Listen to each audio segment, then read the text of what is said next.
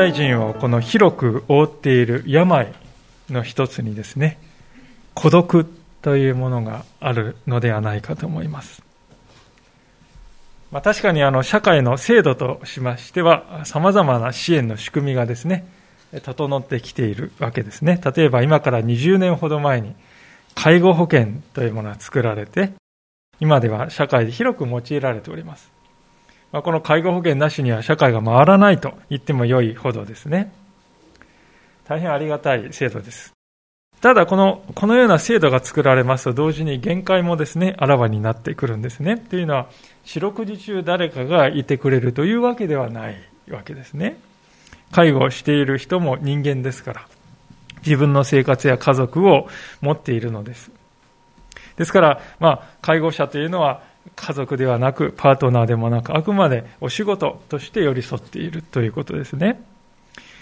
まあ、従いまして、こう、利用するものも、介護するものもですね、ある種のこの割り切りということがどうしても必要になってくると思います。まあ、そうしないとですね、あれがない、これがないとこう失望してみたり、あるいは、もっとしてあげないとと考えて過労に追い込まれたりといったことが起きてしまうわけです。で、さらに最も大きなですね、限界は心のケアということですよね。体の介護ということはできましても、心の介護ということはとても難しいことですね。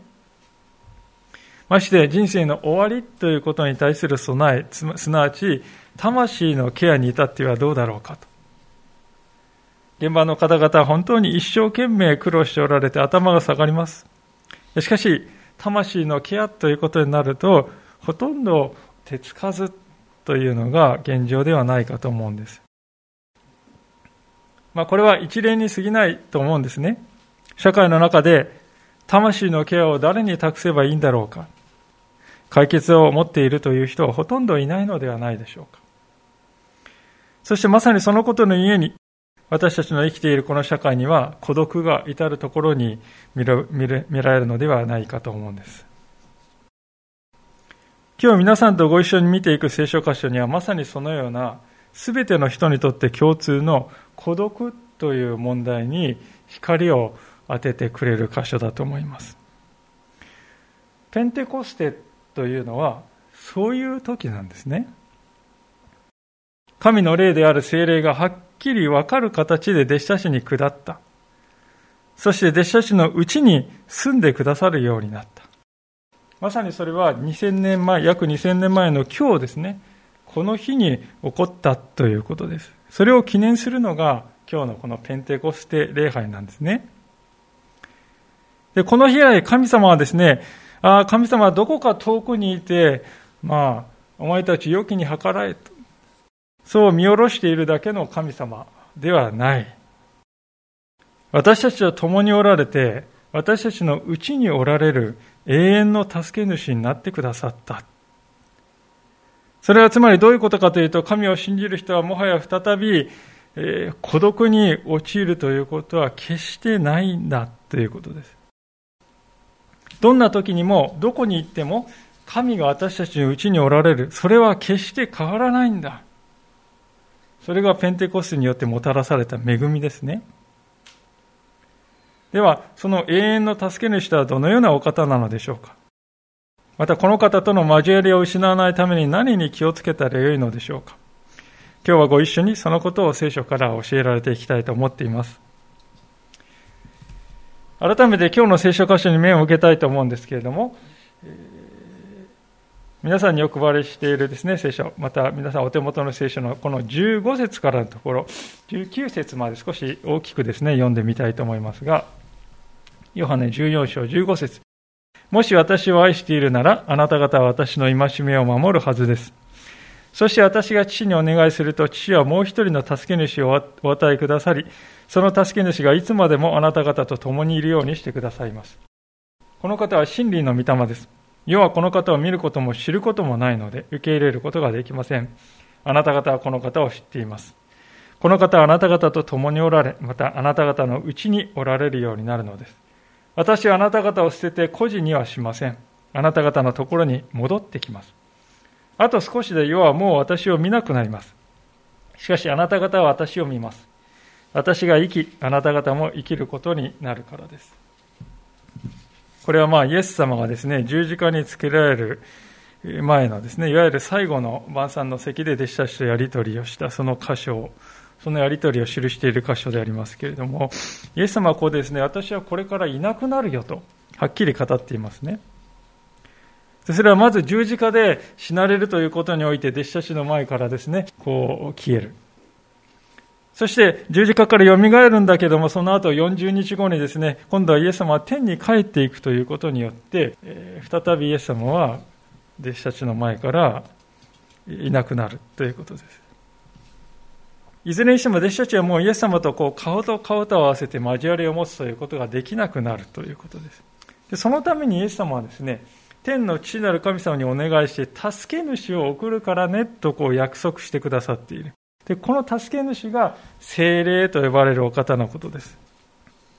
ただ、そういうイエス様は同時に18節を見ると、あなた方のところに戻ってきますとも約束してくださっていますね。まあ、そうだとすると、この助け主はイエス様が戻ってくるまでの間、弟子たちを導き、守り、助けてくださるお方だということになるわけであります。では、この方は一体どんなお方なのでしょうか？それを知るためにはですね、この助け主と訳されている言葉なんですね。これはギリシャ語ではパラクレートスとこういう言葉ですけれども、この意味をちょっとですね、えー、知りたいと思うんですよね。で、このパラクレートスという言葉はもともとはですね、傍らに呼ぶ、傍らで呼ぶという、そういう意味なんですね。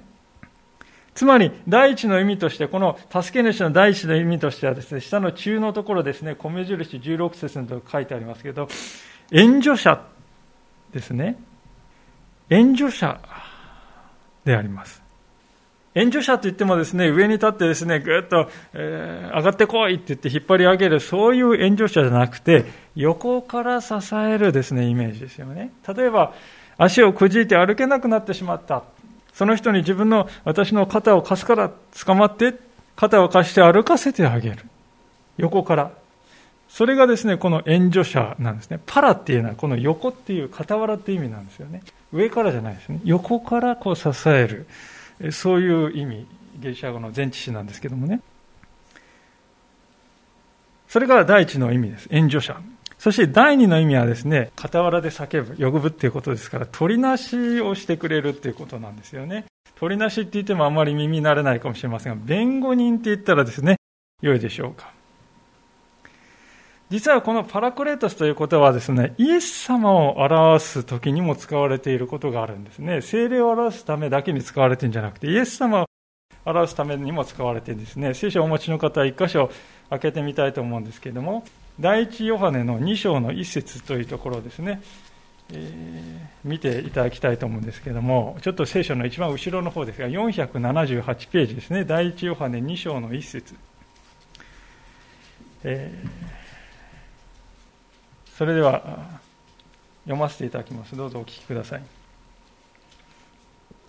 私の子供たち私がこれらのことを書き起こるのはあなた方が罪を犯さないようになるためです。しかしもし誰かが罪を犯したなら私たちには道の前で取りなしをてくださる方になるイエス・キリストがおられます。この取りなしてくださる方と訳されているこの言葉がパラクレートスです。つまり、精霊はイエス様がしてくださるのと同じように、私たちのために弁護してくださるお方だということですね。私たちはどうでしょうか？生きている限り多くの罪を犯してしまうものですよね。例えば私たちがですね、まあ自分はそんなにこう悪い人間じゃないですよとなんとなく思っている、そういう人は多いと思うんですけれどもね。でもその方にどうでしょうか？では、あなたは後悔したことが一度もないんでしょうか？ないんですねってこう尋ねるとですね、言葉に詰まる。私はそんなにですね、えー、悪い人間じゃないですって思っている人も、後悔したことがないですかって言われる。うん。必ず後悔した経験を持っているんですよね。あんなことしなければよかったなと。もっとあれをしてあげたらよかったのに。どうして私はこんな風に生きてきたんだろうか。そんな思いをですね、痛みの経験を持っている。それが私たちであります。それがですね、私たちの心の中に在籍感、負い目としてですね、重くのしかかっているんですよ。そしてそれで苦しんでいる。しかし、イエス様はですね、そんな私たちの傍らに立って私たちを弁護してくださるんですよ。私はこの人のために十字架についたんです。この人の罪や失敗は全て私が引き受けたんです。そして私の命によってその失敗や罪をあがないったんです。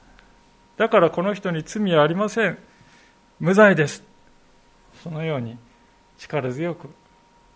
弁護してくださる。で、精霊も私たちに全く同じことをしてくださるということなんですよね。私たちは日々多くの失敗を犯すものであります。各位私自身ですね。一日に数回はこう深くため息をつくわけですよね。と。以前犯した失敗がですね、ふとこう生活の中で思い出されてくるんです。うっかり言ってしまった言葉で人を傷つけてしまったことや、やるべきだと分かっていたのにやらないままうやむやにしてしまったことや、あるいはまた牧師として不十分な働きしかできていないのではないかという負い目や、あるいは子供をあの時怒らせてしまったなという負い目、あるいは人知れず犯した過去の罪、あるいは伝えたい思いはあるのにうまく伝わらない、そして相手と距離が生じてしまった。ま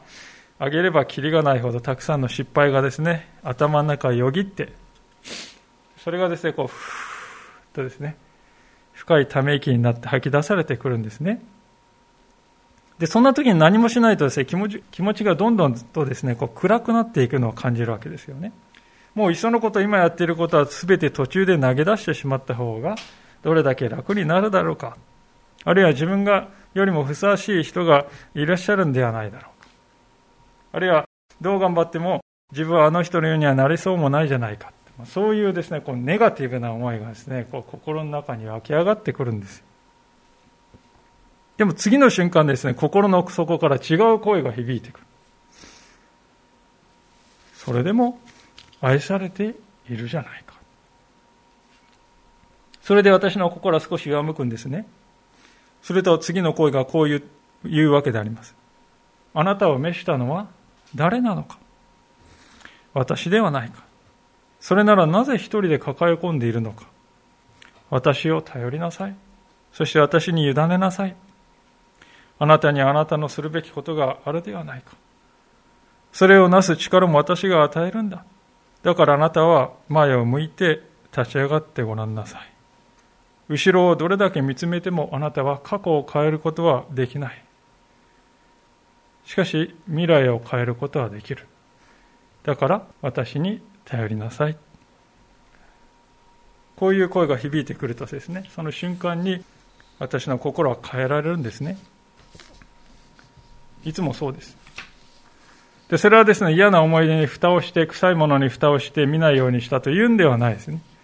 過去は過去として抱きしめる。その上で、それをも用いてくださる神様なんだから、その神様に委ねて立ち上がろうじゃないかとこう思えてくるっていうことですね。今ではですね、その声はですね、を響かせてくださるのは精霊であるとこう知っています。なぜならこの方は落ち込んだ私を助け起こし、抱き起こし、肩を支えて、横でね。そして、共に歩んでくれる援助者だからです。そして否定的な思いに支配されそうになる私の心の真ん中で叫ぶんですね。この人は愛されています。この人のために死なれたお方がいます。だからこの人は許されていますと叫んでくれる。弁護者がいる。ですから、私が曲がりなりにももう一度立ち上がることができるのはこの精霊の助けがあるからだということですよね。そして私にとって本当に慰められることはですね、16節にその助け主がいつまでもあなた方と共にいると書いてあることですよね。ヨハネの福音書に戻りますけど。18節はそれはですね、私はあなた方を捨てて孤児にはしませんという感動的な言葉で言い換えられているわけです。私はあなた方を捨てて孤児にはしません。皆さん、孤児っていうのは、親を失った子供という意味です。私の両親はですね、もうすぐ80代になりますが、やがて別れの時が来るということを覚悟しなくてはならないと思っています。ある意味ではですね、そのようにして親との別れをするということは自分が孤児になる経験だとも言える。私よりも上の年代の方々はすでにその経験をしてこられたことだと思います。だからこそ私はイエス様があなた方を孤児にはしないと語ってくださることに本当に救われる思いがします。それは神ご自身が私の真の親として永遠に私を子として受け入れてくださるということを意味しているからですよね。私はあなたを孤児にはしない。これはそういう意味です。そして精霊がその保証になってくださるんです。別れの寂しさに心が締め付けられそうになった時に精霊は私たちの肩を抱きしめてくださる。そして言ってくださる。あなたの痛みと悲しみを私はよく知っているよ。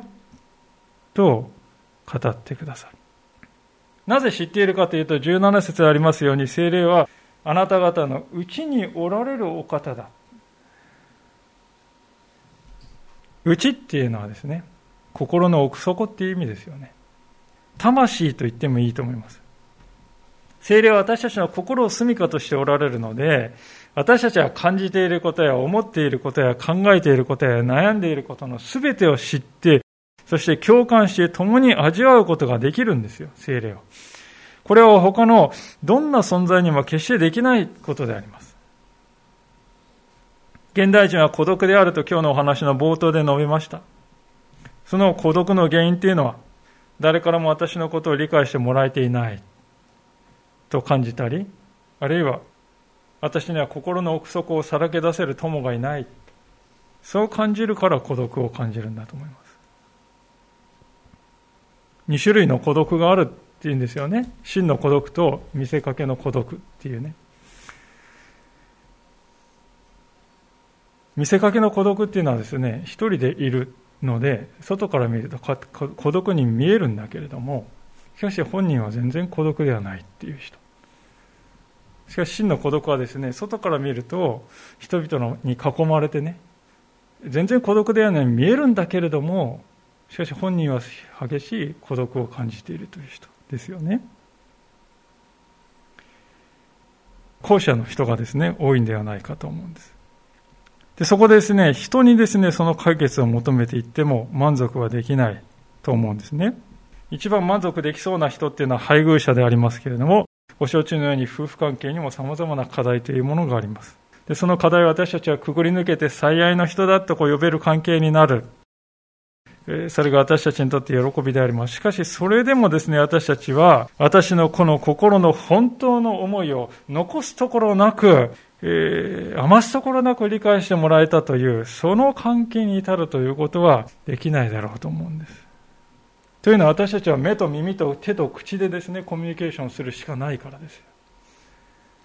ですから、そのような私たちと夫婦関係にはですね、越え難い壁というものがあるわけです。しかもその関係もやがては、別れの時がやってくるわけであります。私たちは有限の存在ですから、それは避けられない痛みであります。だからこそ私たち今与えられている一日一日を大切に生きる必要があるんですよね。そしてだからこそ私たちは孤独を癒すために人に向かっていくのではなく、精霊さ精霊なる神様に向かっていくべきだということです。これは何も人はどうでもいいからと言いたいんではないです。優先順位のことを言っているんですね。すなわち、まず、精霊との交わりを第一とする。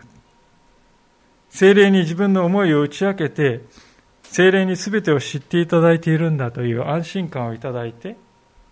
そして精霊は永遠に私を離さない。そういう慰めをいただく。まずその慰めをいただいたその後で人に向き合っていく。そうすれば私たちはですね、人に過度に寄りかかってしまうこともなく、あるいはその相手の人の反応によって人生を振り回されてしまうこともない。そしてまた別れの悲しさで心がですね、押しつぶされそうになってしまうということからも解き放たれていくでありましょう。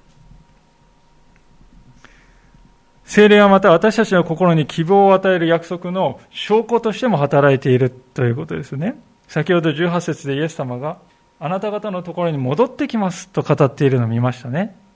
これはもう一度イエス様はこの世に来てくださるということを示しています。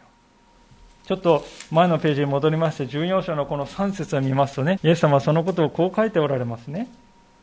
お聞きください。私が行ってあなた方に場所を用意したら、また来てあなた方を私のもとに迎えます。私がいるところにあなた方もいるようにするためです。私がいるところとイエス様が言っているのは神としてのイエス様がおられるところですから、つまり天であります。イエス様は私たちをそこに連れて行くために、迎えに来てくださるよと聖書は言うんですよ。お帰り。迎えに来たよ。再び私たちの前に立ってくださる。そういう時が来るんだとイエス様は語っています。皆さん、クリスチャンというのはどういう人かというと、このイエス様の約束に信頼して、ここに希望を抱いて生きている人のことをね、クリスチャンと言うんですよ。我が家ではですね、えー、学校に行っている子供たち、大雨やですね、大風で天気がこう悪くなると、まあ、車で学校まで迎えに行くことがありますね。まあ、できるだけ自立してほしいもんですから、ちょっとやそっとの悪天候だ、行かないからね、とこう言うとですね、えーとか言って残念そうなですね、顔をします。子供にとってはたった10分あるいは15分の道のりであっても、親がわざわざ迎えに来てくれたというのは、それだけありがたい、喜びなんだと思うわけであります。とすればですよ、どうでしょうか。私たちはこの苦労の多い世の中で右往左往しながら何とか懸命に生きてですね、疲れ果ててしまった時に、誠の親である神様は私たちを迎えに来たよ。迎えに来てくださるとしたら、それはどれだけ大きな喜びでしょうか。ああ、来てくれたんですね。助かりました。救われました。心の底からそう思うんじゃないでしょうか。親は子供が雨に打たれてずぶ濡れになっていればタオルを渡し、風邪をひきそうだと思えば部屋を暖かくし、暖かい飲み物を与えてケアするものです。それなら神様は、この地上でロークして傷んできた私たちのためには、どんなにか素晴らしいケアを用意して、待ち構えていてくださることでしょうか。その神様のですね、用意、備えをですね、想像するだけでワクワクしてくるのは私だけでしょうか。皆さん、これは全てはおとぎ話ではないわけです。なぜなら、精霊がおられるからですね。精霊が私たちの心の中に住んでくださって、私たちは心に確信と安らぎを与えてくださる。弱り果ててしまった時には励まし、意気消沈した時には慰め、心が冷えたな、と思う時には再び燃え立たせてくださる。そういう一つ一つの体験を通して私たちは、イエス様は再び来るよ、迎えに来るよというこの約束はただ口約束で言っているんではなくて、本当に起こることなんだ。そういう実感をね、日々少しずつ深めていく。精霊の導きによって。そういう精霊の働きを実際に日々体験するということを通して私たちの信仰は強められていくということですね。いかがですよ、皆さん。素晴らしいと思いませんか？もし本当に今まで述べてきたことが人々の生活の中に実現していくのならですね、この世界から孤独の人はですね、激減するだろうなと思うんですよ。本気で私はそう思うんです。ところが現実の世を見るとですね、そうはなっていません。何が原因なのでしょうか？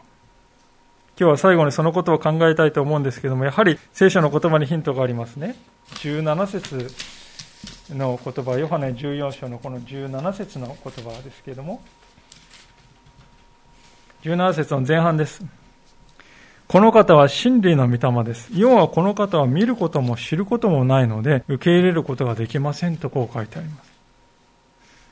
この世というのはですね、聖書はいろ聖書ではいろいろな意味で使われるんですけども、今見てる場面ではですね、文脈では否定的な意味で使われていることは明らかですよね。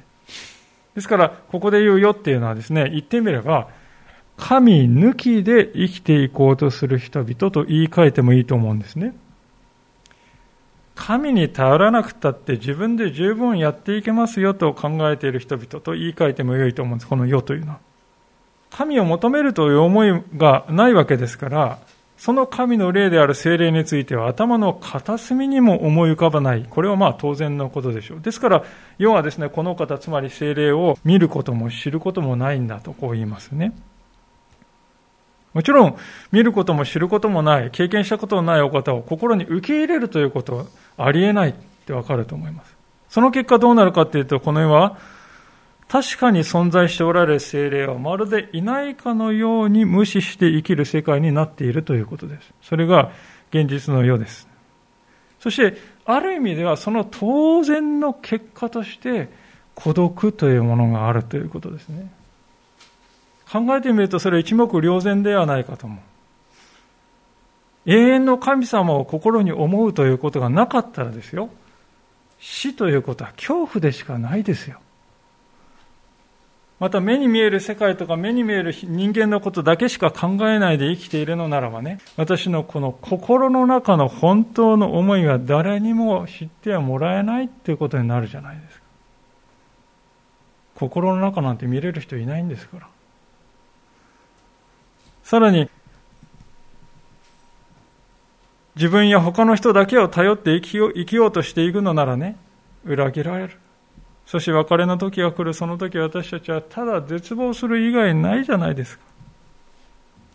弁護者や援助者である神様の助けを払いのけて生きるならば、何が起こっても私たちは自己責任ということで乗り切るほかなくなってしまう。でも私たちの人生には病気や事故や災害など自分の力ではどうにもなりませんということが多々実際にはあるわけですよね。つまり私たち人間が共にいてくださる神様、助け主なる神様を拒んで神なしでやっていこうとするとき、その時にですね、その先には必ず孤独が待っているということなんです。一人ぼっちで生きていくには人生はあまりにも過酷すぎる。それにもかかわらず人は差し伸べられた神の助けの手を払いのけてあくまで自分で生きていこうとする。なんという悲劇だろうかと私は思うんですね。だからこそ私たちはこの17節の後半の部分に目を留めたいのです。あなた方はこの方を知っています。この方はあなた方と共におられ、またあなた方のうちにおられるようになるのです。イエス様は弟子たちに、あなた方はこの方を知っていますとはっきり語られましたね。これは弟子たちは特別扱いしてあなたたちだけにね、秘密で教えるからってそういう話をしているんじゃなくて、あなた方は知っている。これはあなた方の心は開かれているから。弟子たちの心は開かれていた。求める心があった。神に対して自分のニーズというものを正直に認めて心を開いた。そこがこの世との違いなんですね。実際ペンテコステの起こった日以来弟子たちは変えられたんです。臆病だった弟子たちが人前で堂々と語るようになり、迫害されるんではと恐れて隠れて縮こまっていた人々が死ぬということも恐れないで大胆に語るような人に変えられていった。彼らが心を開いて精霊を受け入れて、精霊に身を委ねて、精霊と共に生きようと決心したときに、そういう変化が始まっていたんですね。そしてそれは今の時代に生きる私たちにも同じように起こることですよ。すべて私たちが精霊に心を開き、精霊を知り、精霊に導かれて歩んでいこうと決心しているかどうか、そこにすべてがかかっているということです。実際にはクリスチャンになった後も救いの喜びが感じられないと思っている人はいますね。なぜそうなるかというとこの世がですねその人の心を覆っているからではないでしょうか。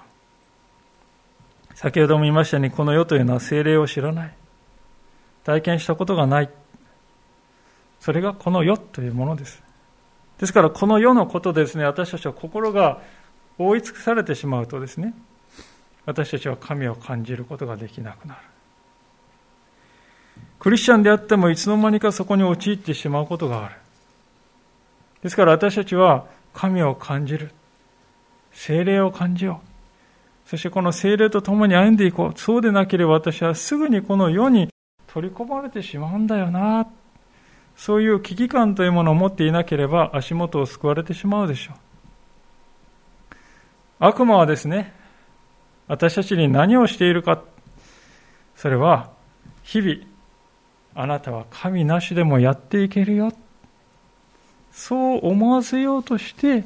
日夜活動している、これが聖書がね、教えるところです。あなたは神抜きで十分やっていけるんだから。そう思わせるということがね、悪魔の目的であります。だからこそですね、この世の中には、教会というものがあるのではないでしょうか。教会は何のためにあるか、それは共に祈り合うためですね。そして共に励まし合うためですよ。ウクライナでの戦争がですね、長引いております。毎日のように、どこそこが攻撃されました。とニュースがですね、報じられ。思うんですね、戦場にいるときにですね、一番弱い立場にあるのはどんな兵士かなとこう想像するんですよ。それは多分ですね、自分の部隊とはぐれてしまって、戦場を一人でうろうろうろうろとしている兵士じゃないですか。一番危ないの。これほど狙いやすくですね、これほど撃破しやすい対象ってないですよね。自分の部隊から離れて迷い出てうろうろしている、一人さまよっている兵士。これは私たちにとって教訓ではないかと思います。サタンも同じようにして孤立している信仰者を狙うんだと。交わりから遠ざかって、私は一人でも大丈夫だから、やっていけるからと考えているものをまず狙うということです。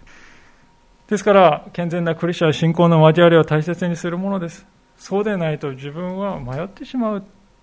て自分の弱いところ分かっているからですよね。そして祈りによって支え合っていく。なぜなら私たちの戦いは目に見えるものではなくて霊的なものなんだからと知っているからですね。この世というものにいつの間にか取り込まれてしまって自分のユニークさというものを見失ってそしてせっかく味わった精霊との豊かな交わりを少しずつ少しずつ失っていってしまうのか。それともこの世の真っ只中に生きてはいるんです。でもこの世というものとは距離を置いている。この世の真っ只中で生きてはいるんだけれどもこの世とは距離を置いてむしろ精霊によって神のために結びつけられ、心合わせて祈り、励まし合い、そしてやがて来られる主イエスを待ち望む。そして、共に希望を言い表しながら歩んでいくのか。今日私たちに問いかけられているのはそのことではないかと思うんですね。2000年前のこの日、神様は永遠の助け主である精霊をこの世に送ってくださいました。この方は確かに今、神を求める人々のうちに働いておられます。この方に心を開く。そしてこの方と共に歩み、孤独から解放され、希望を持って歩んでいこうではありませんか。お祈りをしたいと思います。